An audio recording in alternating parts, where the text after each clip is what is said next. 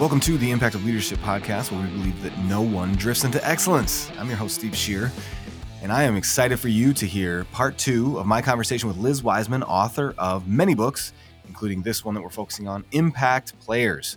You want this book, so check the show notes uh, in either episode one or two to get a link to that book. It is worth it. And if you haven't listened to part one, you might want to go back and listen to that. But if you're dropping in on part two, you'll get something from this as well. It is a delightful conversation with her, and it has some practical application for those of us who have a really hard time defining X factor. When you think of someone that's really good at something, they, they just have it. That's really what this book is about defining it factor, X factor, and how to develop that in our people. So here it is, part two, my conversation with Liz Wiseman.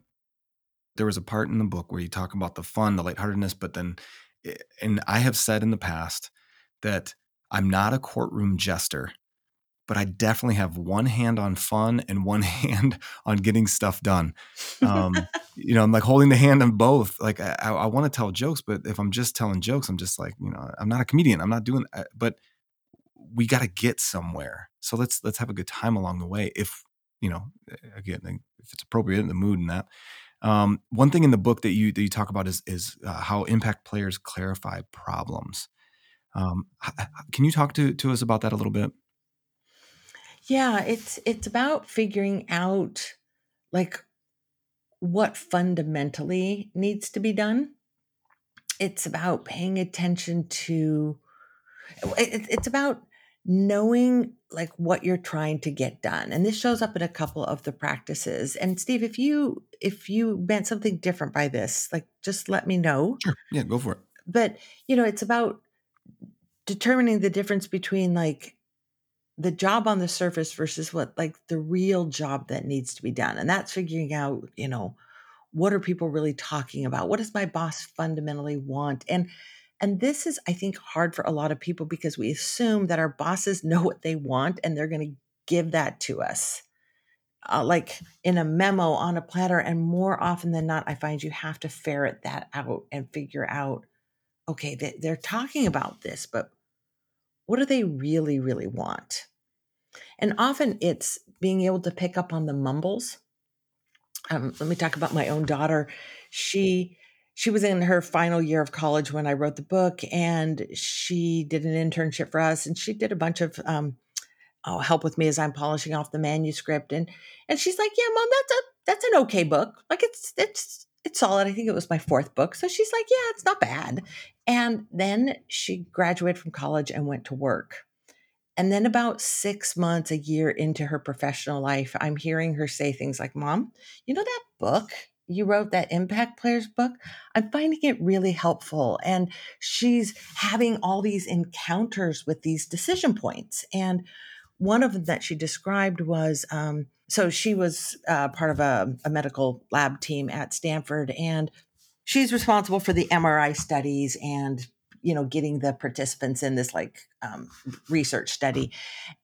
But then she noticed that her her boss, who's the director of this lab, keeps mumbling about, oh man, I don't know why we're not using like virtual reality technology when we do the blood draws because it's they were studying adolescent pain and so the adolescents that were coming in for these studies were people who were really prone to pain highly sensitive and the blood draws were scary but this isn't my daughter's responsibility and her boss is kind of mentioning it it's all in passing and she's like and and then my daughter's like mom i think what my boss is like that's the job that needs to be done it's not my job but it clearly it's important. And so she goes and says, okay, let me go talk to the folks in the phlebotomy, you know, lab, da, da, da. And she kind of gets the virtual technology thing going. It doesn't put, take much effort on her part. And then when her boss finds out, she's like, what? You did that? Like, that's amazing. And mentions it in a staff meeting. Like, this is leadership. This is initiative. Like, I think we're often expecting someone to say, here's the problem I want you to solve. And I think a good leader would do that. But so much of what leaders are dealing with are things that are emergent and uh, like popping up in the periphery. And the impact players figure those out. Here's a problem that needs to be solved, and I'm going to go attach it. And you know, before they start a piece of work, you know, we talk about they finish stronger. But part of finishing stronger is to start stronger and make sure you know, like, this thing that you just got asked to do, what's meant by that?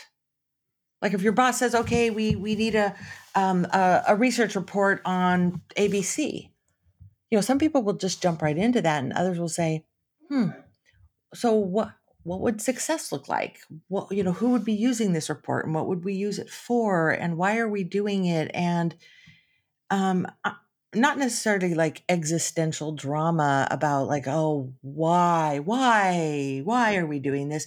But like, help me understand what impact looks like here. And then once that problem is clarified, then boom, they go and do it. A pointed, thoughtful question in those moments is so helpful to me in my role. So I don't have a gigantic team, you know, 17 ish, you know, people that, that I'm responsible for. I'm stepping into a new role where I'm taking on a new department. Um, so it's going to be sales and marketing.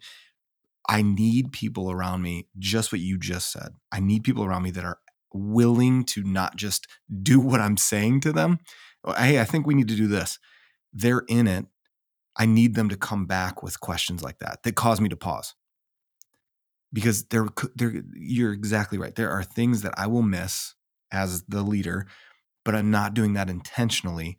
And I hire people that I that are better than me in these different areas for a purpose don't just do what I'm saying, do what you think I'm meaning, but ask it. Ask the question, is this what you're going for?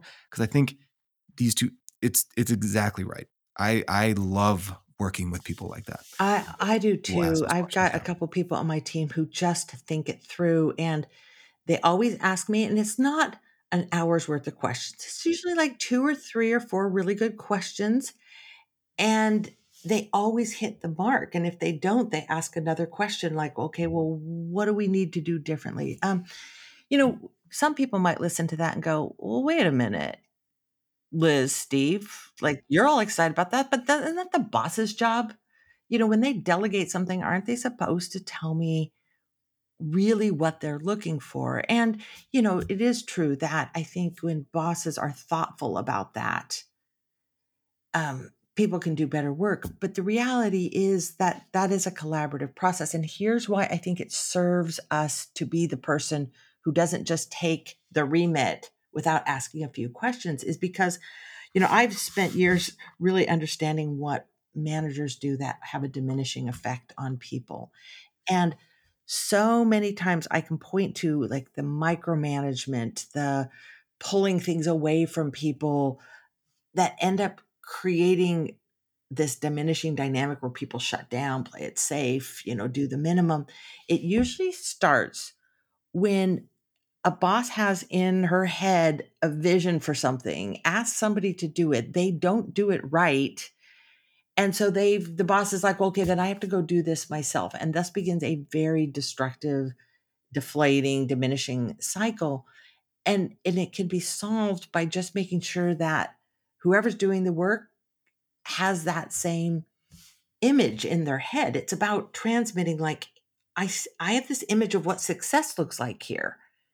And just letting people know, like, here's what it looks like when we're successful. Here's what it looks like when it's done. Um, and so by just asking a few questions and getting that picture in your head, what it is, it is is a buffer against micromanagement.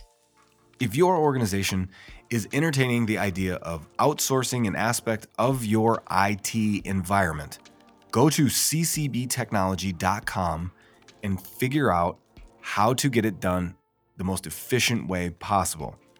CCB Technology, we pride ourselves on speaking clearly and articulating things in layman's terms so that you know that you don't have to be an IT expert because we have the experts on staff at CCB Technology.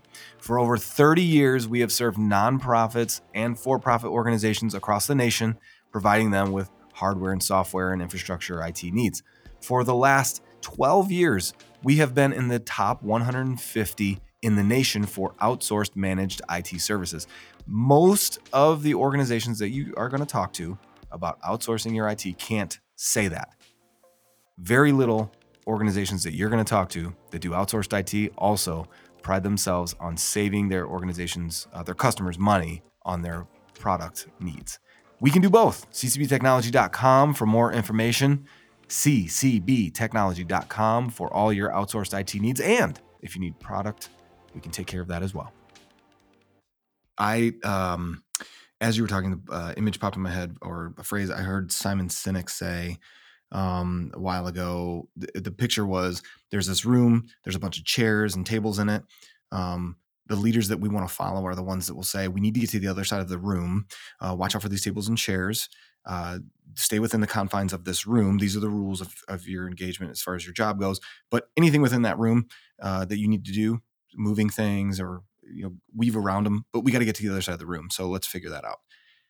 That is a very generalized thing, but just what you just talked about, that gets buy-in from people.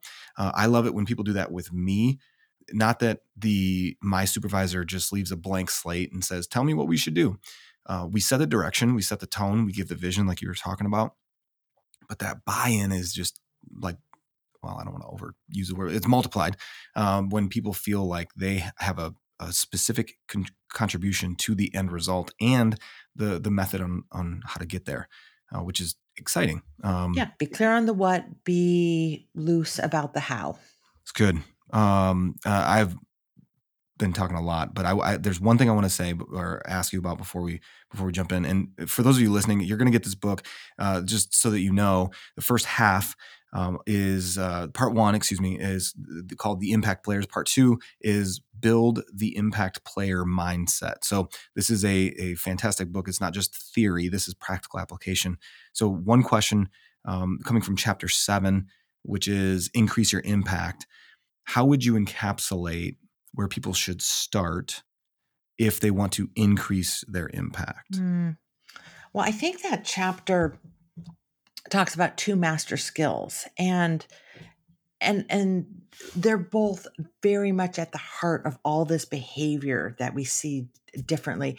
The first is about seeing opportunity where other people see threat you know, the situations that we found the impact players handled differently than others are all situations that involve a lot of ambiguity and uncertainty and some chaos. It's the messy stuff. It's the stuff where there's not really a playbook. And they they tend to move toward the mess and it's be, not because they they like it. Like I don't like any of the messy bits and ambiguity. I like clarity. I like certainty but they're willing to go into it because they see it as an opportunity. Like, you know what? This it's not really my job, but it's something that's important. This is an opportunity for me to demonstrate value um, and to be useful. Uh, you know what? Roles are unclear. I can't figure out who's in charge. Well, you know what? If I step up and offer to lead, this is a chance for me to provide leadership, show people what I can do. Like, uh, this is a big problem that just dropped in our path uh, yeah, you could see this is like this is threatening my success. Well, actually, this is an opportunity for us to completely rethink it. Mm-hmm, uh, mm-hmm. You know, each one of these situations can be reinterpreted as an opportunity, and it's not that it's looking at it through rose-colored glasses. Not like, oh, this is good, because most of these situations are, I'm kind of bad, negative. Like they do involve threat, but if you want to be, increase your impact and be an impact player on the team, it's every time you encounter one of these messy bits, is just throw on the opportunity goggles and say, okay, I get it that it sucks, but how is this an opportunity to do, you know, whatever it is that the team is trying to do or you're trying to do? That's one. The second is uh, the art of perspective taking. And it's the ability to see things not through our own lens, but to kind of get up from our seat and look at the room from another angle. Like go look at the the match, you know, not from the 50 yard line, go look at it from the end zone.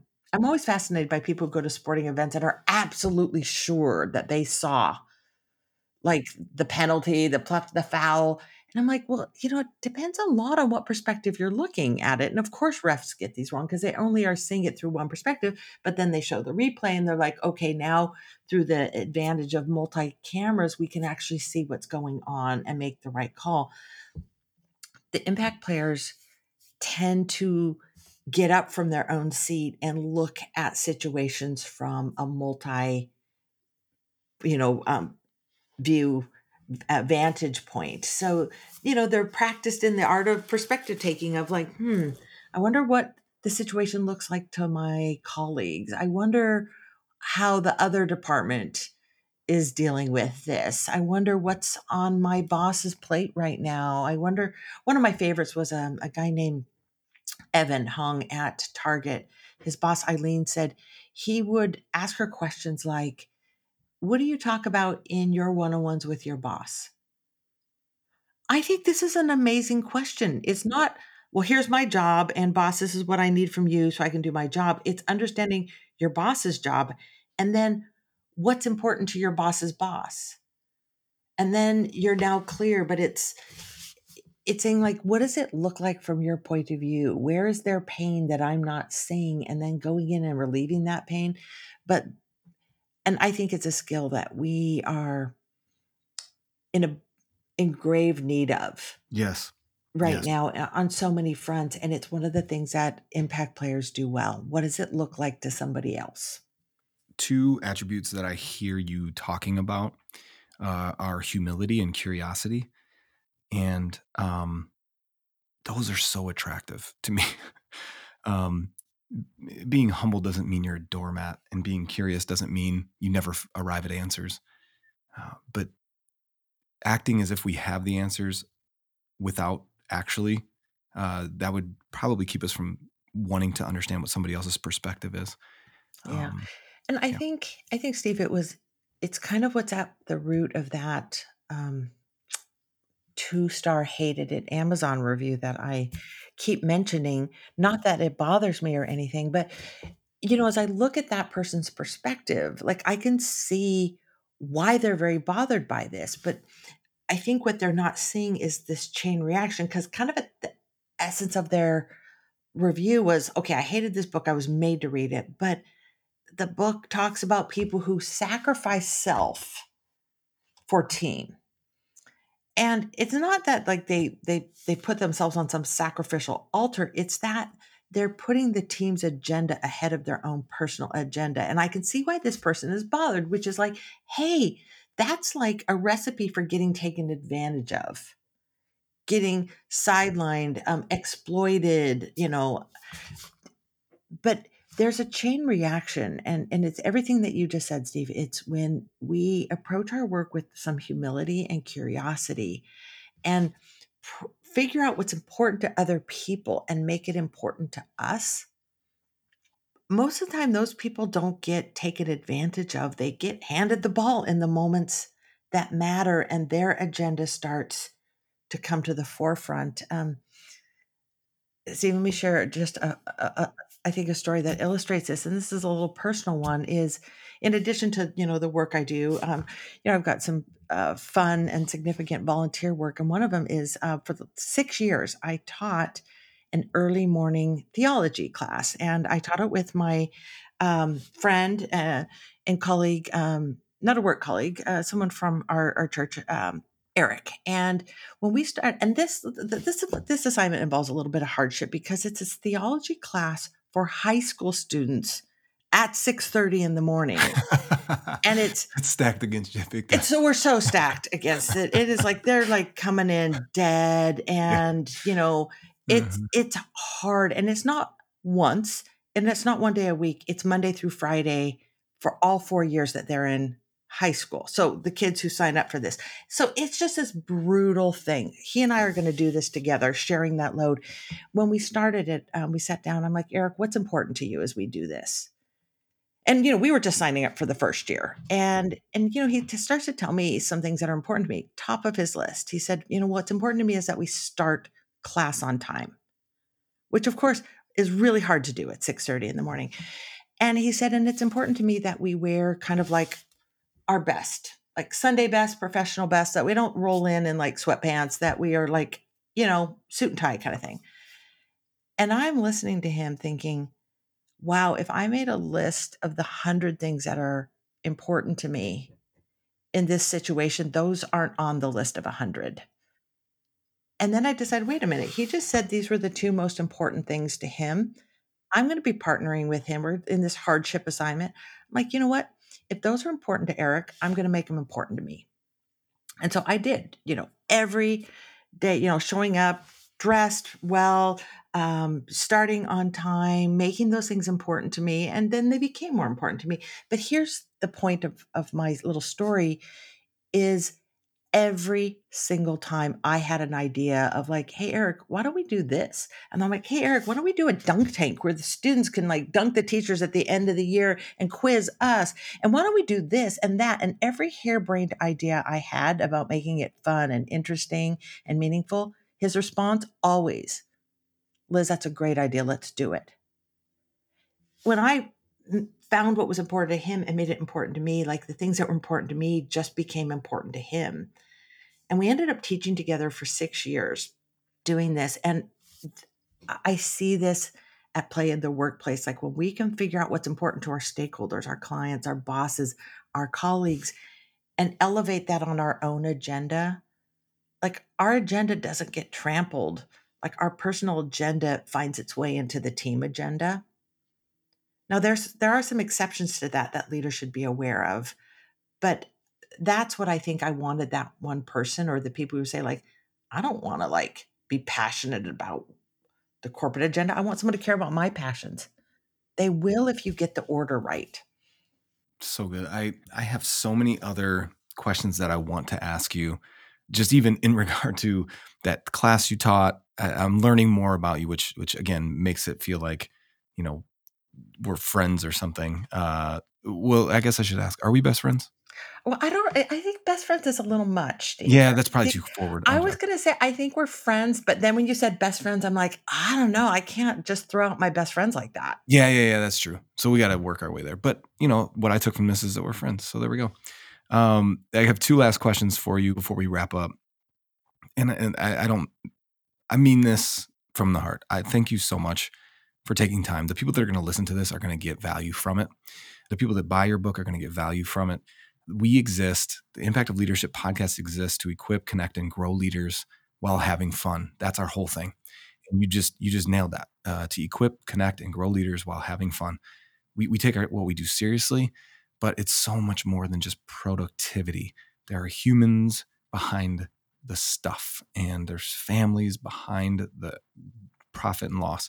So thank you for reminding us of that and how we can have a, a greater impact on our people. So the two questions uh, I, that I have for you, first of all, is what should I have asked you that I didn't? Oh, I don't know. I thought your questions were interesting and good questions. Um, maybe if there was a, a point that I would want to make, it would be like maybe the question would be so, Liz, are you saying people have to work harder, like Kobe Bryant going down to the gym at five in the morning? Is this about doing more? And, you know, I, I have to admit that, you know, most of the impact players we studied, they were not slouches. They weren't people who, you know, were cutting corners, but their impact did not come from working harder or from workism or from exhaustion, that it came from working in a very different way pointing themselves towards different kinds of problems. Um, so it's not about working harder. And I'm not sure it's about working smart. It's not about being more productive. It's about keeping your eyes on the right things. And I think it's easy to assume that people burn out because they're working too hard. But everything I've learned is that we tend to burn out because we have a lack of impact. And so it's not about working more, it's about getting the exhilaration the fun, the thrill out of the work that we do. And that's what I think creates real impact. Love it. Oh, it's so good. The second question that I had, you basically just answered, but if there's anything else, kind of wide open, what encouragement uh, would you want to leave the listeners with as we as we finish here? You know, I think it's about what we want out of work, and I I think it would be just a reminder that again, what I see over and over is that people want to do work that is meaningful, they want to have an impact, they want to contribute not a little of their capability, but a lot of their capability. So if you are stuck in a role where you feel like you're turning a crank, where work is exhausting and tiring, don't take your foot off the accelerator. Like you might find that the burnout and resentment and frustration, exhaustion like increases.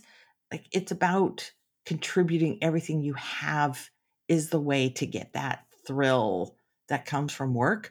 So like remember like when you are maybe in a situation where like my boss doesn't deserve anything better than what I'm giving, like that's not going to serve you well. Like it it will crush your soul. Um and then I think if you're in a leadership role and you've got some people who look like they're half-hearted, maybe in this ordinary contributor mode, just to remind yourself that that person doesn't want to be doing what they're doing. They they really want to contribute everything they have and what i have found is that when leaders can create an environment where that where they can give people enough safety but also enough stretch that people will step up and play bigger. I love it. I really do. This is we spend so much of our lives at work and your your advice your book your research points us to an optimistic outcome for the time that we spend at work. Um, but we got to keep our eyes on the right thing. So thank you, Liz, for taking the time uh, to be here. Uh, I loved this conversation, and uh, I'm sure there's going to be a bunch more people that will be leaving you great reviews on Amazon. Uh, no, this isn't begging for that. I just I know it's not. It's me. I'm I'm half joking. Uh, but thank you again for for doing this. My pleasure.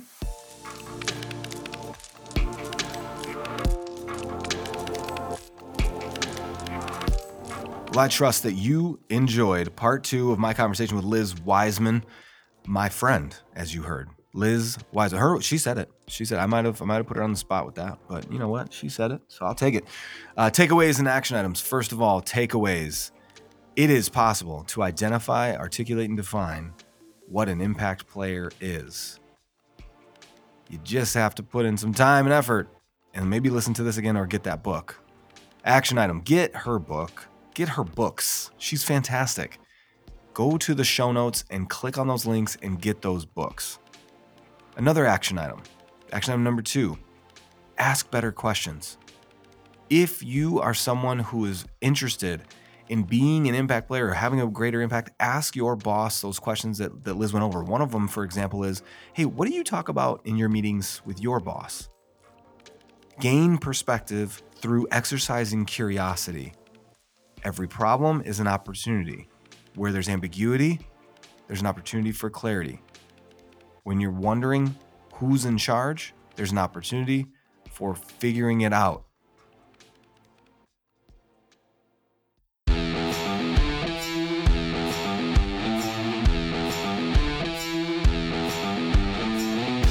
I loved that conversation with Liz. If you are interested, you could check out the other 130 plus episodes that we have in our podcast library. And if you enjoyed this episode, I would greatly appreciate you sending it to someone with a note of encouragement. Either way, we're glad you're here and that you're celebrating the start of a fantastic 2024 with us at the Impact of Leadership. If you rate or review in whatever podcast app that you're in, we read all of those. It builds us up, it builds up our credibility, and it also spreads the word through the black magic of algorithms and whatever else. If you're interested in reading some stuff, we've got over 80 blogs on our website, theimpactofleadership.com. So, impactofleadership.com. And then you can find the blogs under community resources. Well, we are grateful that you took time to be with us. And until we are together again, we hope you have a fantastic week or two. From all of us at the Impact of Leadership, thanks for listening.